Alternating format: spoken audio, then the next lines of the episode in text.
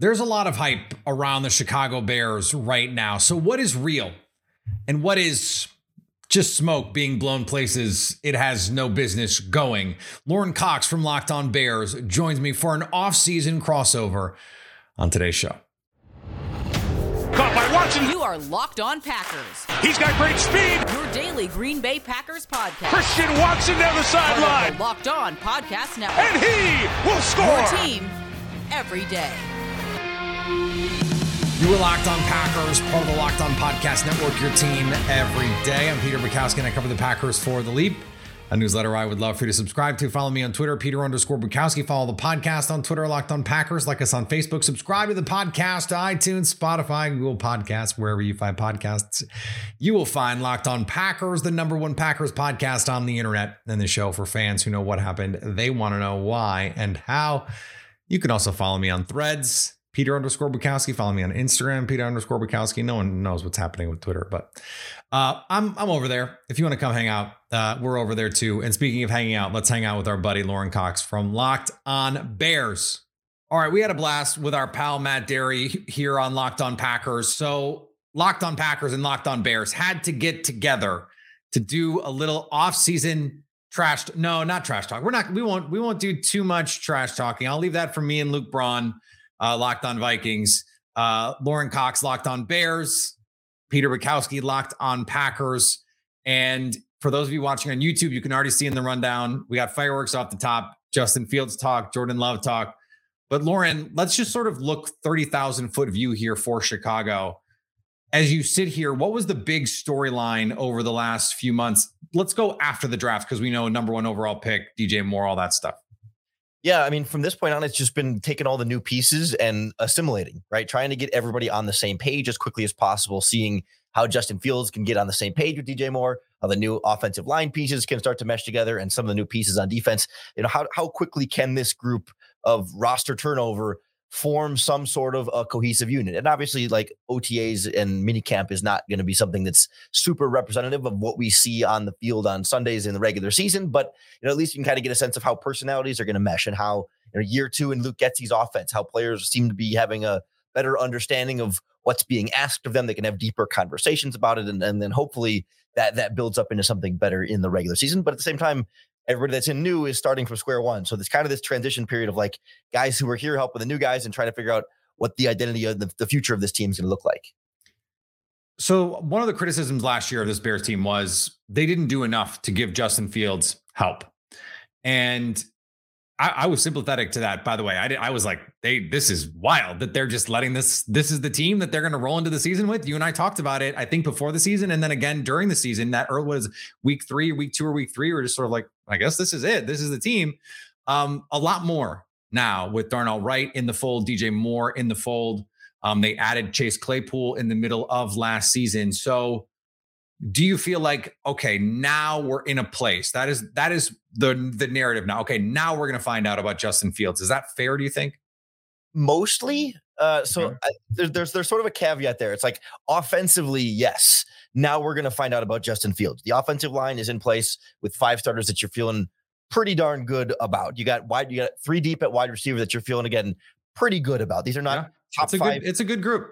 Yeah and you know you got a couple of tight ends and in Cole Kmet and, and Bob Tonyan, and then a backfield that is at least deeper, if not as top heavy with, with no David Montgomery, but replace him with some some quality running backs there. So you feel like the pieces are there offensively to say we can see what Justin Fields is as a passer. That doesn't mean we're going to see the ceiling of this Bears team just yet, because there's some very real questions on defense. And I think ultimately they're going to lose some games with being so young and also just a lot of new pieces that have to all get on the same page. There's going to be some mistakes along the way, but I think even if the box score isn't going to be the perfect measurement of of how this team does, I do think on the field there shouldn't be excuses left offensively for the, the supporting cast around Justin Fields.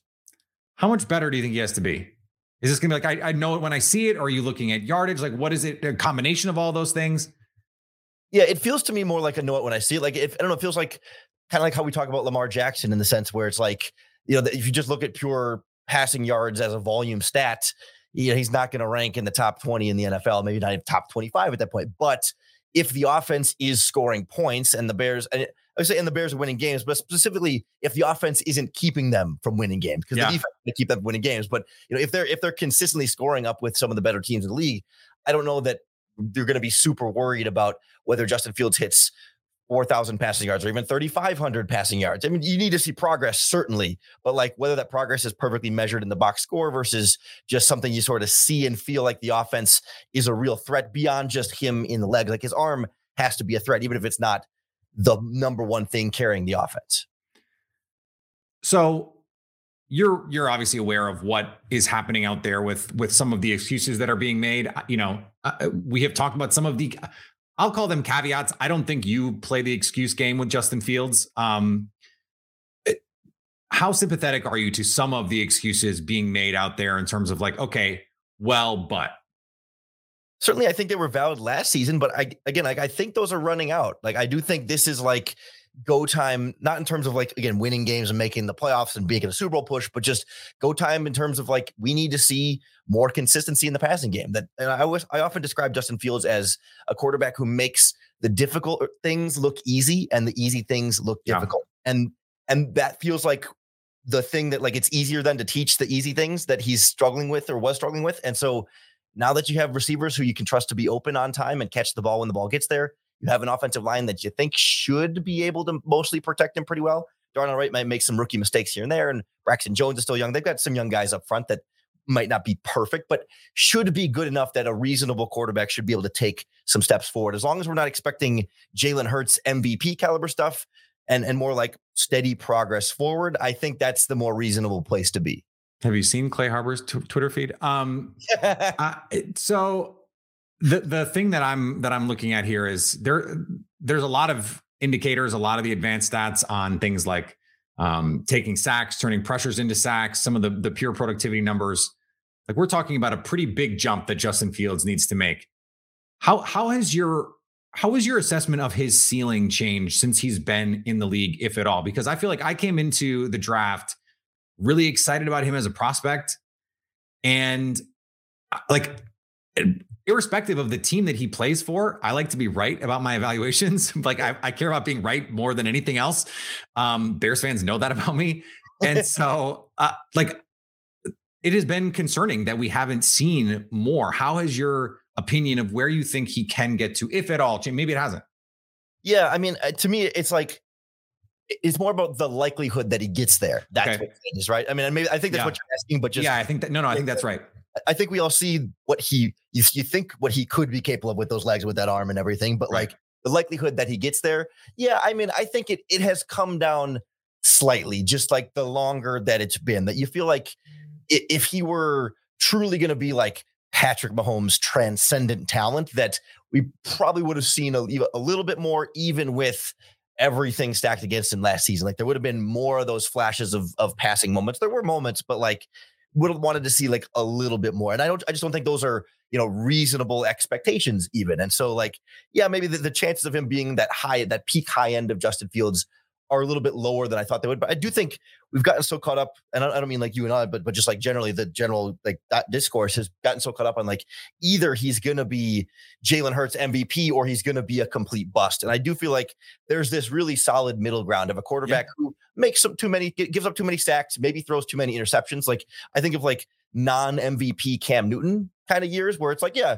there's big play potential and there's mistakes and you get frustrated, but his legs are still really good. And you're like, wow, like that guy can still do some special stuff, but only one Super Bowl and you know maybe one MVP caliber season, like that kind of like ceiling there is where I end up finding more and more like not peak Cam Newton, but like middle Cam Newton. It would be a fine career for Justin Fields. The the name that I keep going back to, uh, tell me what you think about this. Faster Ryan Tannehill. That feels like an insult. You know what I mean? Like but, but like if you go back and look at the passing efficiency in Tennessee when he had Derrick Henry and AJ Brown, like you put the pieces around him in the right offense that's play action heavy, he's still someone who has pocket awareness issues. And Justin Fields has more arm talent than Ryan Tannehill. Okay. Like I, I totally understand that. And he's got more rushing talent, but Ryan Tannehill, I think, ran four fours. Like he was a receiver at Texas A&M. Mike Sherman converted him to quarterback. And so when Tannehill takes off, like I think he has a 70 yard touchdown in his bag at some point in the NFL. If you go back through like his Miami days, because I, think Justin Fields has to rein some of that in a little bit and mm-hmm. win a little bit more from the pocket. But when I think about the ways that he can win, play action, make those make those play action shot plays, especially when you go back to Arthur Smith, like that seems to be if you could be a top 10 by EPA per play, heavy play action, but have those sack issues. Like if we're just talking about some of those traits, that I think that that seems like a, a, a reasonable high end comp for him. Yeah, I mean, I think when I think back, It's not a diss. I promise. I, like I, I think I, it's not. I like Ryan Tannehill. Because I do think a Tannehill with more speed and a bigger arm has more playmaking ability then, and that was Totally. part of the problem in, in Miami, especially was like, is he good? Is he like good enough to justify a big contract, or is he not? They were kind of in this sort of quarterback purgatory thing for a while, where he wasn't good enough to put him over the top, but not bad enough to be replaced. But I think if you give Tannehill more arm strength and and more mobility, that that playmaking ability can be just enough to sort of put you over that. Not that you pay him as a top five quarterback in the NFL, but enough that you feel like, okay, like this is a guy we can win with if we put enough supporting cast around him. But he's going to make some mistakes enough of the time that it's, it's he's not going to be able to overcome all sorts of odds against him. So I think I- think that's more reasonable than it, than it sounds when you first say it out loud. so I want to get your perception of Jordan Love uh, from from afar. Obviously, he has not had you know the opportunity to play Chicago. He's only had really extended playing time in what two and a half games. Really, the one start with Kansas City, the fourth quarter against Philly, and the second half against Detroit. Otherwise, we're talking about mop up duty garbage time. What what is your perception of him as a player? Yeah, I mean, I think my perception first and foremost is like I'm trying not to have a strong one. you know, Yeah. at this stage of the game, like I don't want to go in thinking, "Oh, Jordan Love's terrible." Like, "Oh, you see those those couple of bad throws he's made in those one or two games he's played, like therefore he's terrible." Or go in thinking like, "Oh man, like he's he's been sitting on the bench for four, three, four, three years and is is going to be the next Packers quarterback who comes on the bench and be great." Like, I don't want to go in with a super biased opinion on him because, like you, like we talked about with Jordan Love, like I also want to be right. You know what I mean? Like, Right. as either team, I still want to like be able to evaluate him fairly and be able to say either Jordan Love is good or Jordan Love is not good. And I don't feel like I can say with a like a strong amount of confidence. I think you know, much like a lot of young quarterbacks, like we've seen flashes where it's like, oh man, like there's something there, and he looked like there were moments in those games where he looked a lot better than the guy at Utah State. Like when they drafted him, I was not a huge fan of him as a first round pick there, and I thought it was a little bit of an overdraft. I would have, eh, to me, he was a, a real project that needed some real work there, and there's some real signs of that progress being made, but yeah. when you start to get to a wider sample size of live bullets flying over the course of a season, teams get tape on him, what he's good at, what he's not good at. How does he adjust to those kind of things? Like I think that's when we'll really get to see what Jordan Love is and whether or not he can hold up as a long-term NFL starter. I want to talk about the the rosters and some of the changes that have been that that have been made because I mentioned DJ Moore, I mentioned um, that that first round, the number one overall pick that they turned into DJ Moore. I want to get I'm going to get a reset on these rosters here. We're gonna do that in just a second. But first, take your first swing at betting Major League Baseball on FanDuel, and you can get 10 times your first bet in bonus bets up to $200. That's right, just $20, and you can get $200 back in bonus bets, win or lose. That's $200 you can spend betting the money line. Uh, you can bet the total or who's going to hit the first home run. I don't know about you, Lorin, but I like to I like to put a couple home run props together and Mhm. and really juice those odds. And when you hit one, you only have to hit one out of every like 12 times and and you're you're doing well. There's no better place to bet Major League Baseball than FanDuel, America's number one sports book. And I do have to tell you, I, I have the Bears under um, for the season. Um, sign up today and visit fanduel.com slash locked on, and you can get $200 in bonus bets. Uh, Your fans are going to be so mad. I'm so sorry. That's fanduel.com slash locked on. FanDuel, official partner of Major League Baseball. Don't get mad at Lorin. It's not his fault. It's not his fault. It's my fault. Um, so let's talk about some of these additions because um, they're they're I, you know I, I, some non-premium positions that they've added linebacker, um, tight end, but they did make the big move with DJ Moore, Darnell Wright at the top of the draft. What did you think? Let's just start with the free agent part of this. Like, how much better did they get in free agency? I mean, I think they got incrementally better, but not, you know, life changingly better. Like, uh, so, so for me, Ryan Poles, I think, went into this offseason saying, like, man, I got a thousand holes to fill here, and I'm not going to fill all of them. So I'm going to kind of I'm going to leave that there, but go ahead. Well, hey, but uh, but but I'm gonna, I'm gonna let the market kind of guide me a little bit. Like I think you know he wanted to go out and get a, a premium player. He had money to spend. Like he was gonna have to spend money on somebody, and and seemed to be a pretty big fan of, of Tremaine Edmunds. But like outside of that, you know, he, he- the Bears obviously clearly needed a pass rusher, and they were in on some of the pass rushers, but didn't want to pay. Like they, they, I think they set a certain price point for pretty much every free agent, and said this is about what we're willing to pay. And the pass rushers clearly got out of their price range. A lot of the offensive linemen got out of their price range, but evidently Tremaine Edmunds stayed within within that price range despite being a pretty high one. But everybody else was fairly low cost, relatively speaking, low guaranteed money type of contracts across the board. And I think Poles just said, all right, like I'll, I'll plug some spots here, plug some spots there. And I know I'm not going to be able to plug everything. So let's just take what we can get and kind of see how many of those we can fill. And then knowing that you got draft picks as well to try and do some of that. But at the end of the day, like pass rush is such a humongous hole on this team right now. It is the number one weakness. It's clearly, I think, on paper, the worst pass rush in the NFL. After having been the worst pass rush in the NFL last season, still carrying that into this season.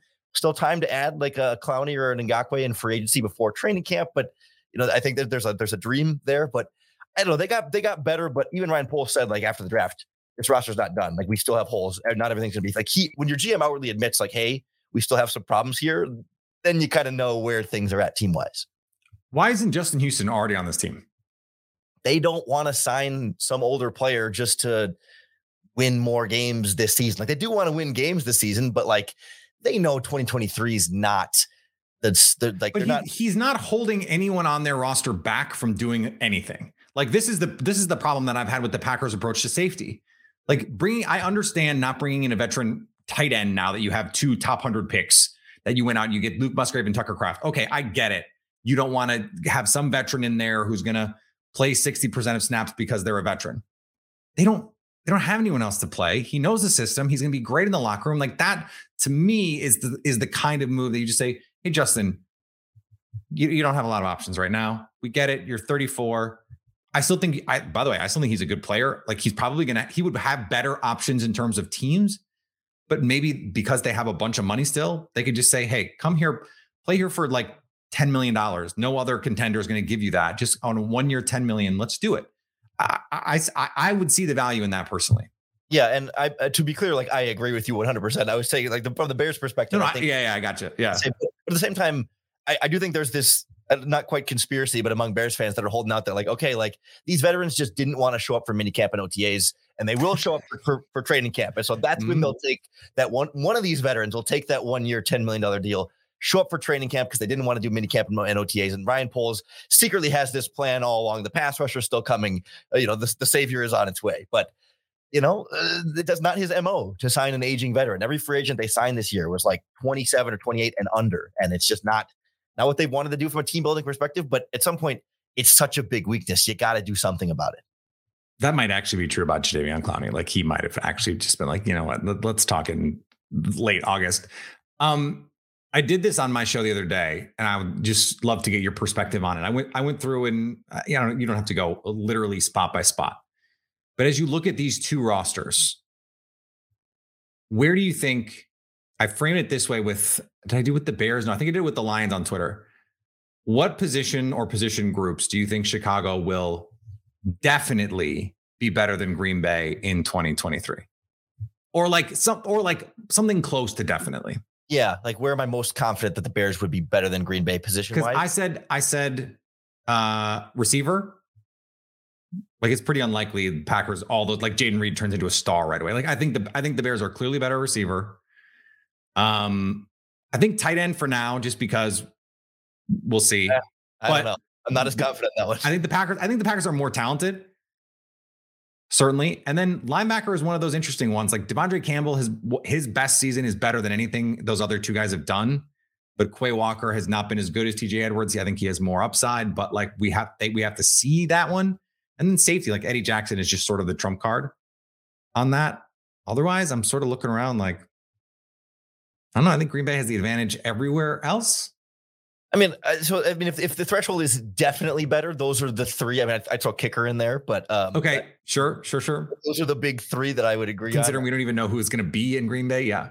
Yeah, like wide wide receiver, linebacker, and safety were kind of the three that I was thinking. But but I, I think like it's closer to a toss up. Like on the offensive line, I think there's some real confidence that this Bears line is really going to gel. That they upgraded center by getting rid of Sam Mustipher, moving Cody Whitehair over. New right guard, new right tackle. They moved Teven Jenkins, their best lineman, to left guard. So like it feels like they upgraded more or less four positions or or sort of moved guys around. Yeah. The Packers did that midseason last year when they moved around every all these pieces, and it was like, oh yeah, this just fits better. And, and that's not me saying I think the Bears offensive line will definitely be better than the Packers, but just more like I wouldn't give like a definitive like Packers are way better that way too. But certainly like Green Bay is way ahead in the pass rush department in general. I would say you know edge and interior defensive line. Yeah. I would certainly would give Green Bay the advantage. Cornerback is such a wild card for me with Chicago. It's like I think the pass rush is going to be so bad that the, the cornerbacks are going to look worse. But the cornerbacks are kind of like the, Bear, the the Packers tight ends. Like there's a bunch of talent there. There's four, that secondary is four second round picks and Eddie Jackson right now, and you feel like Kyler Gordon, J- J- uh, Jaylon Johnson, and Tyrique Stevenson, like maybe not right this second, they're better than Green Bay, but they have that sort of like over time, maybe by the end of the season, they're, they're not going to be better than Jaire Alexander by, by all means, but like they can be closer in that conversation than just like, yeah, like week one, Packers cornerbacks definitely better. Week 18, maybe it's not as clearly. Yeah, yeah, I'm not. I'm not ready to go there, but I understand. I understand what you're saying. Like if if I because I made the case for Quay Walker, just like okay, upside if he hits that that high end, he can be better than than TJ Edwards. If I'm going to allow myself to make that case, I have to be I have to be fair to you and say okay, I get where I get what you're saying. Draft pedigree, all that stuff. Like they have the they, they have some talent in the secondary for sure.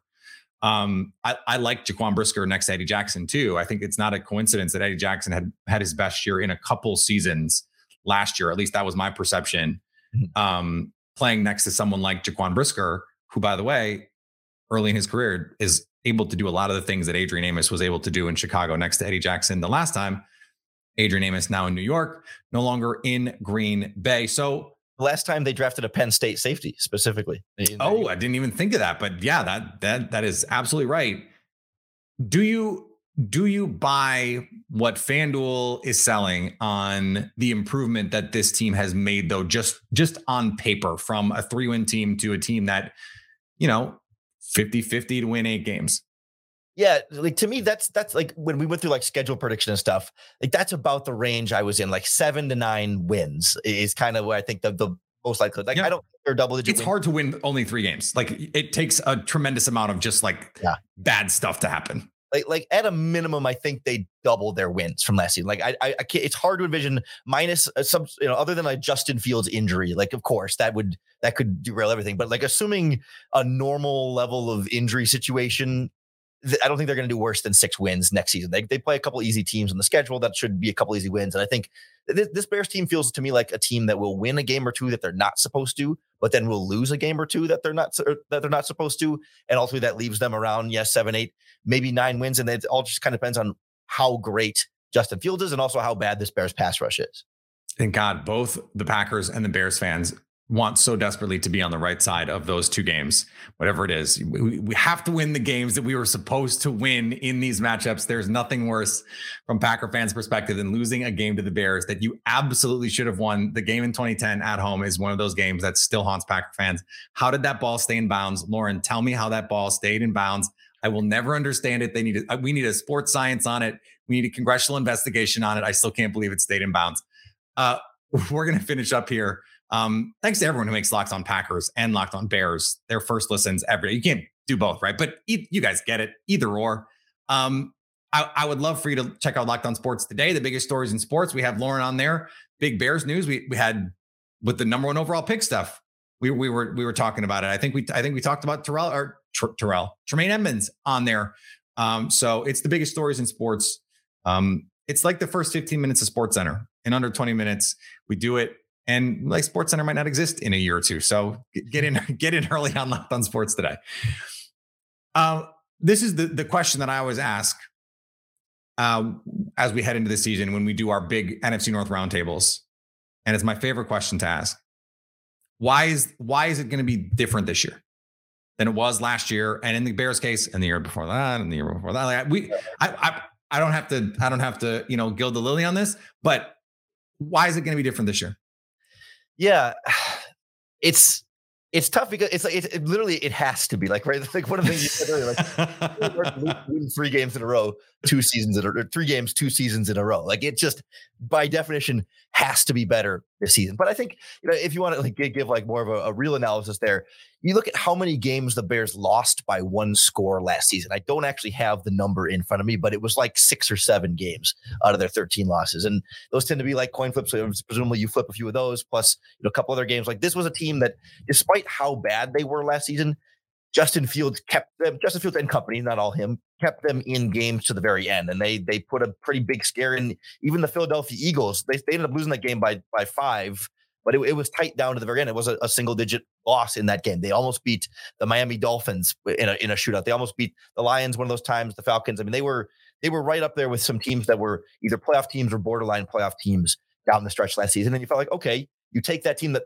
maybe was starting to put a little something together add some better free agents, add some draft picks, take away some of the excuses around Justin Fields. And it's like, all right, it's go time. And if like that's why things will be different in 2023 is if Justin Fields takes that next step, those losses become wins, and and this team is closer to 500 and uh, on the high end of the scale, maybe sniffing around a seventh wild card spot, but probably not. One and seven in one score games. Thank you. That is that is brutal. Um, I am not the teams need to learn how to win. I, like I, I, I believe in the math that these things vary wildly over time. Um, they were one in three in games decided by a field goal or less. So that's uh, that's not ideal. But also to your point about Justin Fields, I went back and looked at it. There were a number of those games where they had the ball late with a chance to either clinch it or go in and tie or take the lead, and Justin Fields turned the ball over. And so it's like, okay, that's that's where you need for as bad as the defense was, and man, was it bad. They had opportunities late in these games and they were not able to do it. I, I think you're right that if he can take even just an incremental step, that should flip a couple of these games. And like I don't I don't think they're gonna be five and what's the math now? Five and twelve. Yeah. Um five and it used to be five and eleven. Five and twelve. Five, five and twelve. Yeah. Um I don't think they're going to be five and twelve bad. I just don't. Um, I think, I think you're right in that. Like six to uh, nine is a lot. Nine, nine feels like a lot, but six to eight that feels like the right. And that makes okay. If the total is seven and a half, is it still seven and a half? Um, that feels that feels about right to me. Uh, I will say, as far as like when you, when we use the term turnover for Justin Fields, a lot of those were turnover on downs and not like interceptions or fumbles. And for example, and I, not to like, I don't want to nitpick every single one, but like there was one, it was a fourth down, ball goes through Equanimeous St. Brown's hands, like it hits him in the hands, and he can't. That is that is every every Justin Fields caper's favorite play. That one. It, eh, well, but but there's also like, like sack against the Lions on a fourth and ten, and it's like, is the sack his fault? Sort of, but also what he can't throw it away. He's trying to hold on to the ball to yeah. make a play. No one's open. There's some pass rush coming after him. Like it is. It, the, I mean, he does take too many sacks. That is a very fair criticism, but like on fourth and 10 in that moment. It's not like he took a sack he wasn't supposed to. Like he could he could have chucked it up and had an interception, and then the criticism happens either way. So, like, yes, there were some games where Fields missed some throws late in the game that you really should have, but it's not like you know, like when we, we I feel like when we hear the phrase like Justin Fields turned the ball over, we think Jay Cutler, you know, in the fourth quarter, some of those games back today is just throwing these reckless interceptions in the fourth quarter. And you're like, God dang it, Jay, like what are you doing? And it never felt like, oh man, Justin just made. It's funny, that was never my reaction. no, no, slightly different reaction. There, huh? yeah, it's it is. Eh, you know, I, I, think Packer fans certainly will remember in Chicago the two interceptions late to clinch that one, and so there, there, that is that is going to be something that that Packer fans certainly will be like, yeah, well, certainly we, those were turnovers. Those were not turnovers. Those were like you threw the ball to the wrong team. Um, and and one of those led to the Christian Watson touchdown, which made it a two score game, not just a one score game, which is why that Packers loss was not a one score loss.